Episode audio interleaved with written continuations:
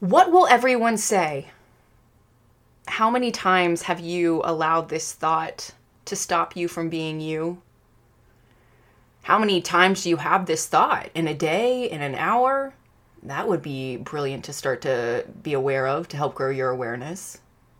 I love this quote from Christine Caine. It reads Until we care more about what God thinks than what other people think, we are never truly free personally i i fully believe this and i've experienced this in my own life. The more i grow in reverence for the lord fear of the lord the less fear i have for man. I've also done a lot of work over the last few years to break the fear of man especially codependency in my own world and i am just blown away by how how much freedom you have how much peace you have.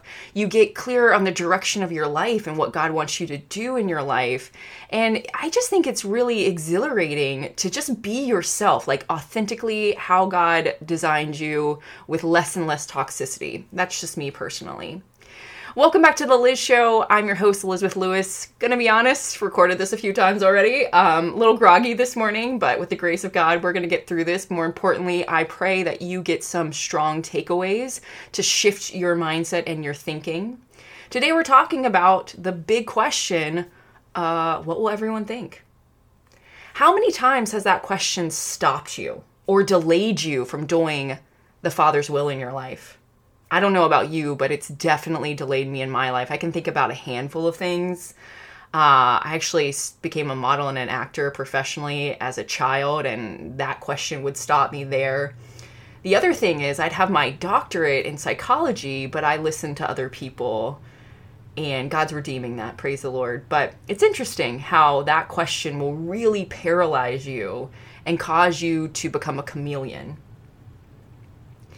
how many times have you allowed the fear of social stigma, feeling like you needed to gossip so you can fit in, or allowed the what ifs to interfere with God's plans for your life? Totally guilty of this too. Praise God for Romans 8:28 where it says all things work for those who love God, right? So he will redeem it.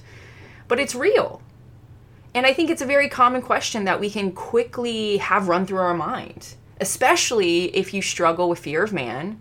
And this is where you make humans your God and here's the thing every human being, minus Jesus, on planet Earth experiences fear of man because it's part of the human condition. It's what happened when Adam ate the, ap- the apple or the fruit. I don't really know. When Adam ate the, fruit, the fruit.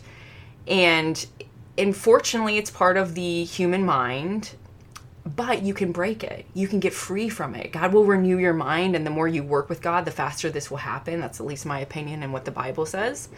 So I think that's really cool. I mean, Jesus didn't struggle with it, and he is the perfect example of how we can be as humans. And so I take a lot of hope from that. But did you know that Joseph also struggled with this same question? Since the holidays are upon us, and a lot of sermons and biblical stuff during this time period really is so Christmassy, which slight tangent. It kind of annoys me all the Christmassy stuff that happens in um, the month of December. I, I know that might sound insane, but so much of what Christmas is for the Christian is pagan, and it drives me nuts. I just find it annoying. That's just my my my little tangent you know, vent session, I guess, there. Struggling with words today, so give me grace. I just find it really frustrating that you get the same stories almost every December about Jesus, and they're important. I'm not trying to dismiss the importance of it. I just um, sometimes wish there could be like less paganism tied to it, or a different viewpoint, or a little bit more truth. Like we don't really know when Jesus was born. We've just somehow chosen December 25th.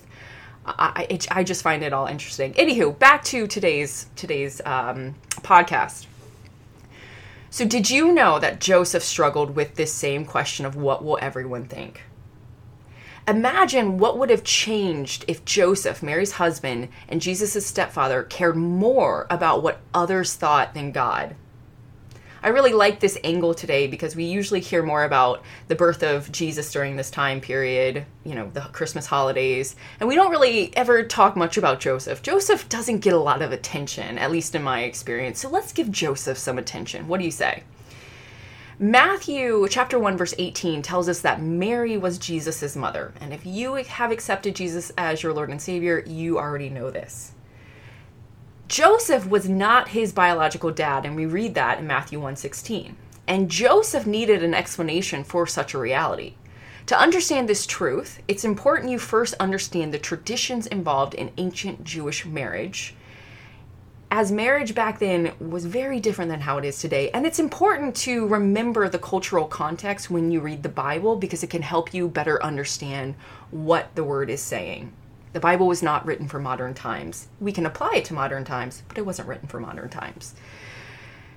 Two families would agree to union and negotiate the marriage, including the price for the bride, which the bride's father would pay.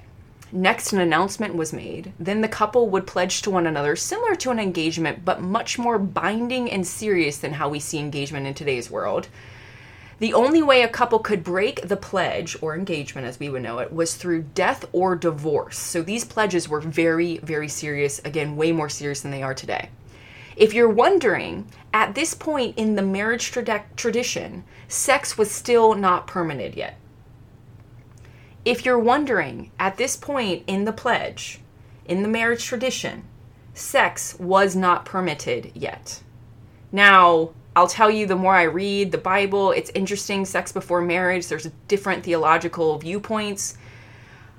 But I do believe sex before marriage was not something Jesus encouraged, and we can kind of take that when we look at a high level, but I'm going to let you make your own decisions on some of this. Now, the pledge or engagement would last a year, but the couple would live with their parents separately. The waiting period demonstrated the bride's purity. If the bride was found pregnant during this period, the marriage would be annulled. Otherwise, they would marry and live happily ever after. Just kidding. They would just live together. Marriage is hard, relationships are hard. If you're married, you probably know this. Did you ever consider the scandal of Mary's apparent unfaithfulness created for, for Joseph? Have you ever thought about that? Ever thought about the drama, the heartache, the emotional pain? Let's look at Matthew chapter 1 verse 18. It reads, "Now the birth of Jesus Christ was as follows: When his mother, Mary, had been betrothed to Jesus, before they came together, she was found to be with child by the power of the Holy Spirit." Note that this verse says she was found with child. This indicates that Mary may not have told Joseph immediately, but waited until her pregnancy was visible. Just imagine that okay, if you're in a serious relationship, if you've ever loved somebody, just imagine the pain of something being kept from you like this. Let's continue. Now, the writer, Matthew, continues in this verse by removing any potential doubt you might have of Mary's purity. He explains that Mary was pregnant through what? The Holy Spirit. In the Old Testament, you have to remember that the Holy Spirit acted on God's initiative, and we read this in Genesis 1 2. And Luke chapter 1 verses 26 to 38 also speaks of this divine initiative in Mary's conception. So we know Jesus came from the Holy Spirit and Mary. Okay? He's fully human, he's fully God. It's amazing. Matthew chapter 1 verse 19 says and joseph her promised husband being a just and righteous man and not wanting to expose her publicly to shame planned to send her away and divorce her quietly what a respectable guy. He didn't have to do that.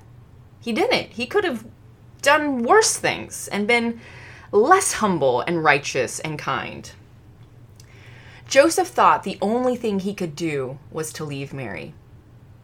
That was the only way he saw out of this situation, out of this pain.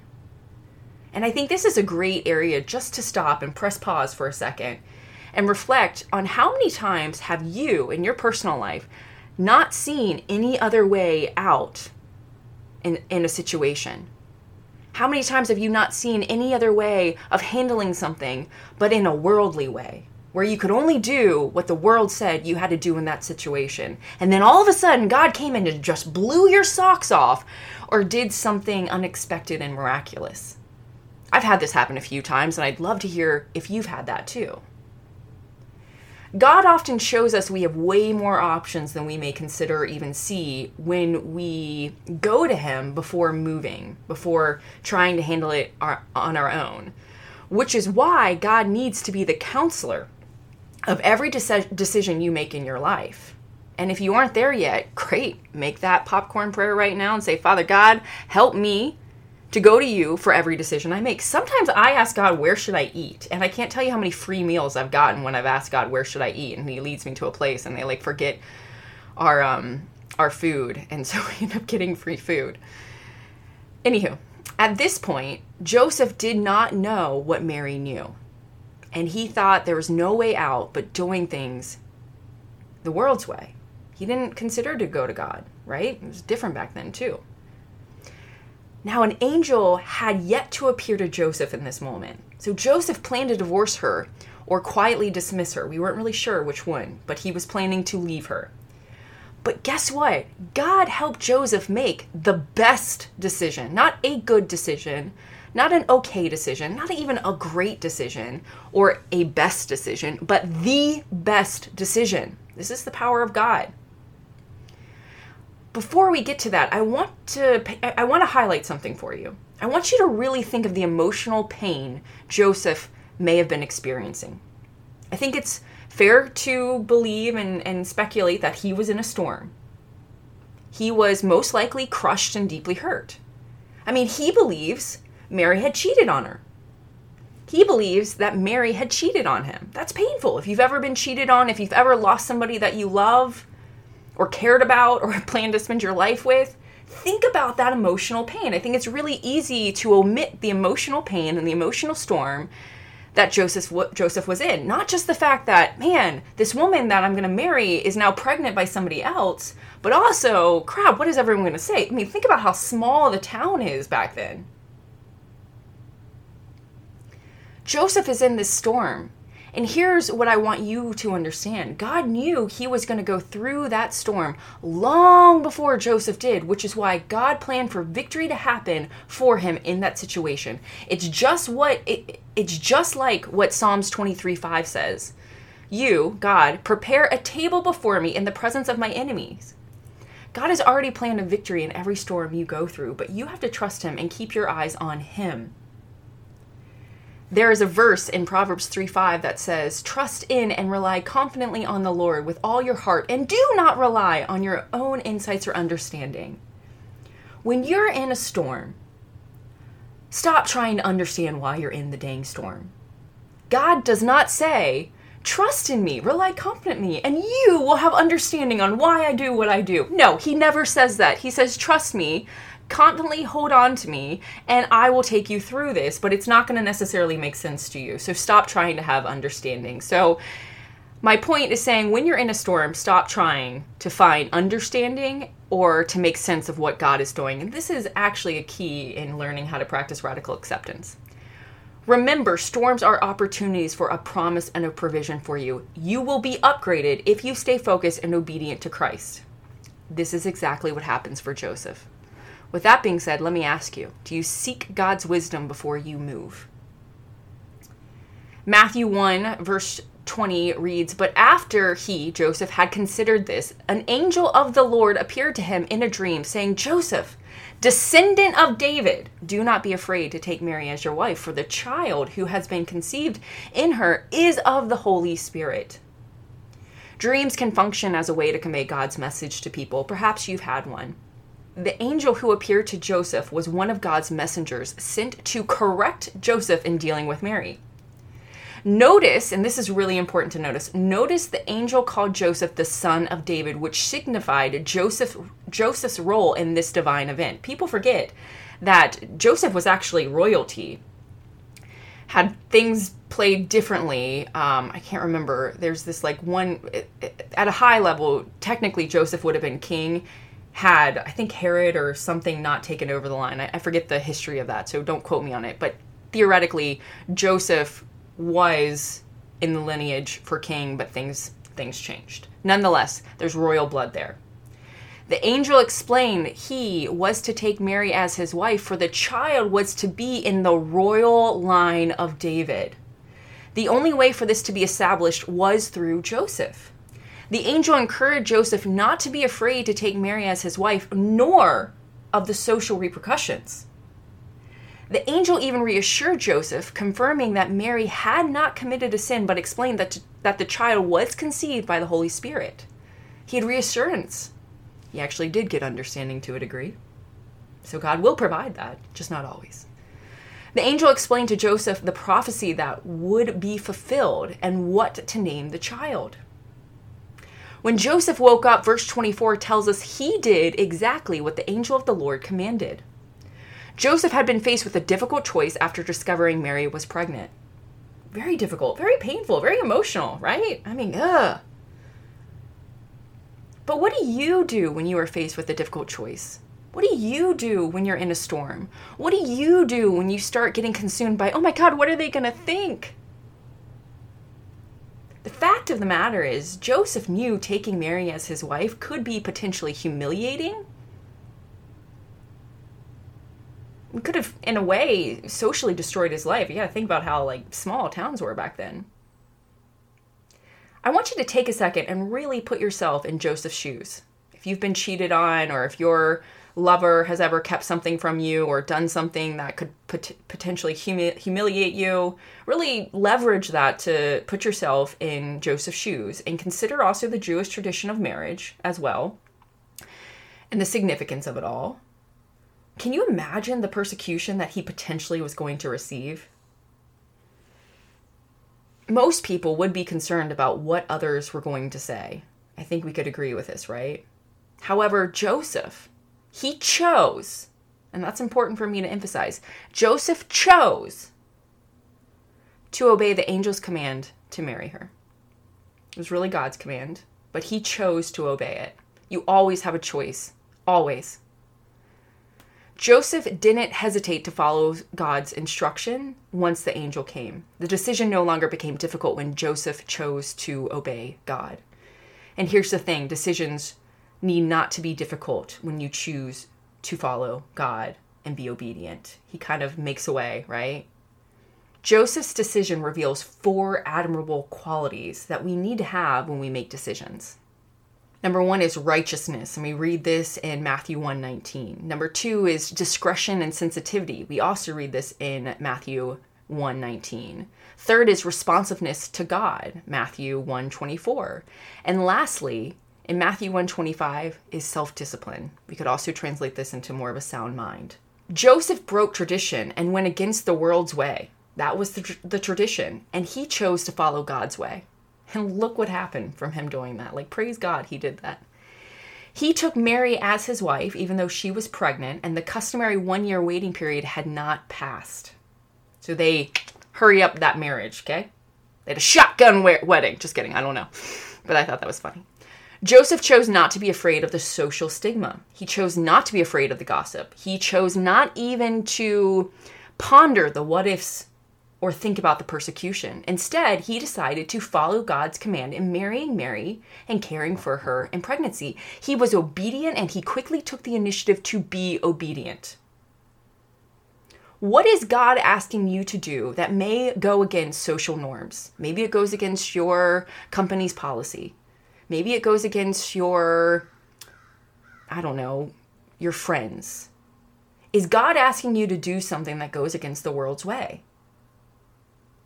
Are you going to choose to obey and trust God or choose to find favor in the world? You need to understand it's not binary. There is no lukewarm here. And God spits out lukewarmness, just heads up. If you are going to choose to accept the world's way of doing things, then that means you are for the world, which means you are against God. And there are verses in John that talks about this. I can't remember off the top of my head. If you are going to be for the world, you are against God. I don't know about you, but I don't ever want to be against God and I do things all the time that makes me fall short and I'm working to iron that stuff out with God. My goal in life is to hear well done my faithful servant when I when I when I get to really meet Jesus on that day. It can be terrifying to step out in faith and do what God is asking you to do. It can be especially terrifying when you're also semi or mostly focused on what the world's going to say. This is why Peter sank.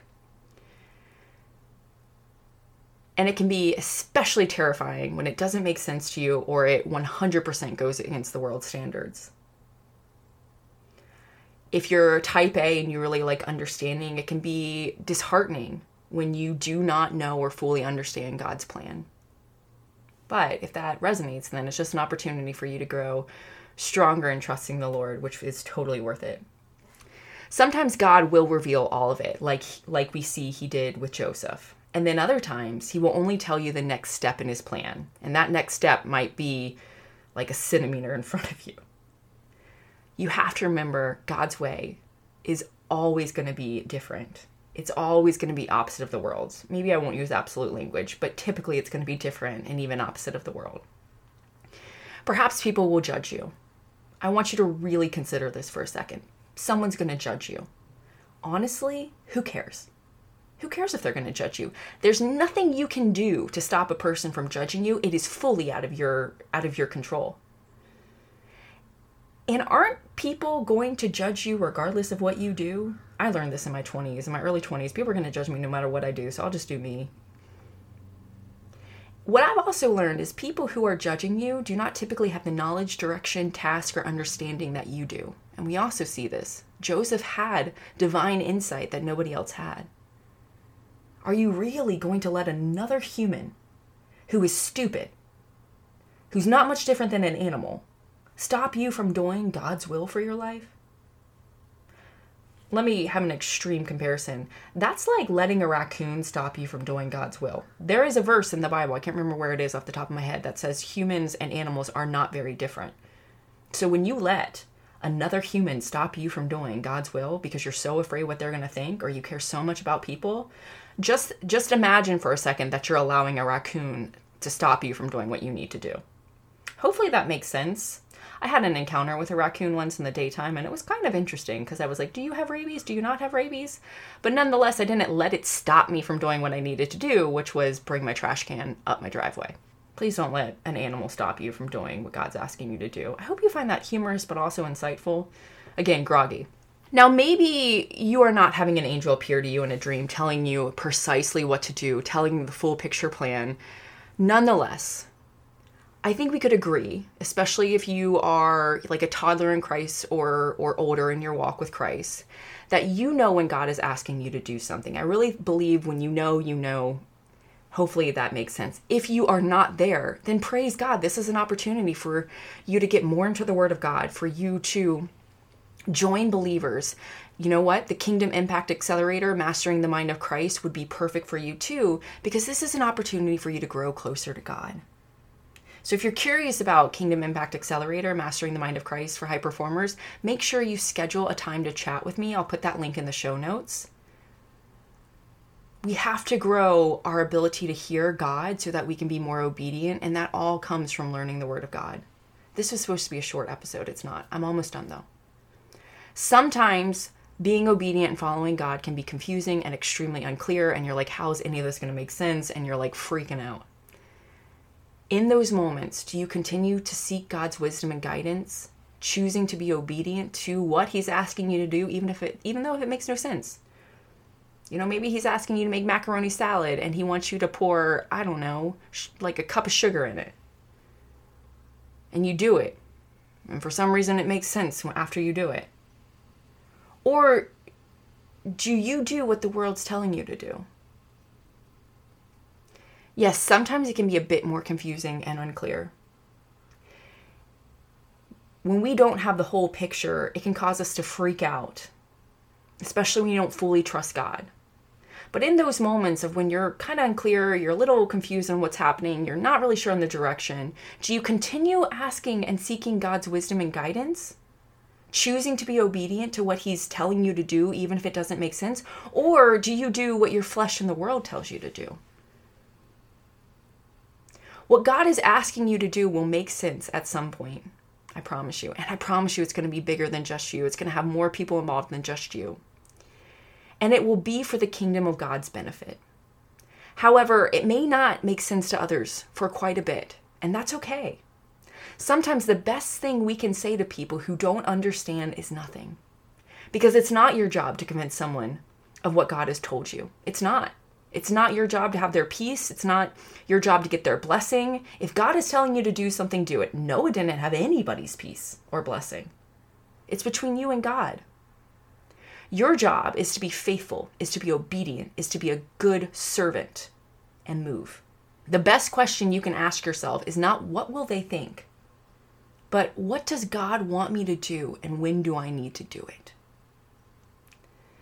If you like today's episode, please share it with one person. I ask you to write me a review on Apple. It really helps my show's ranking and just getting the word of God out there and how we can grow in the mind of Christ. I need to update some art, but I'll be doing that soon for my cover. I hope you enjoyed today's episode. I hope you got a new perspective on, you know, what will they think and really what's most important to think when that question pops in your mind. With that being said, let's close in prayer. Father God, help me only to do what you want me to do. Father, I only want your will to happen in my life. Allow me to be in alignment to that will and renew my mind and my heart in every area that is out of alignment to you. I know sometimes I care about what others think of me, but I don't want to be that way, Father. Help me to only care about what you think and what you say. Help me to become more obedient, more of a steward, and more of a server to your kingdom. Help me to see myself and others as you see them. Help me to cherish everyone like babies. Thank you for your love and your kindness. Thank you for never giving up on me and always redirecting me to your will. I pray that you continue to raise me up to be bold like Joseph, meek like Moses, and courageous like David, and loving like Jesus. Thank you for all that you do for me. May your will be done. In Jesus' name, amen. I'm rooting for you. God bless. Have an amazing Christmas. And remember, what really matters is not presents, it's the fact that Jesus was born. God bless. I'm rooting for you.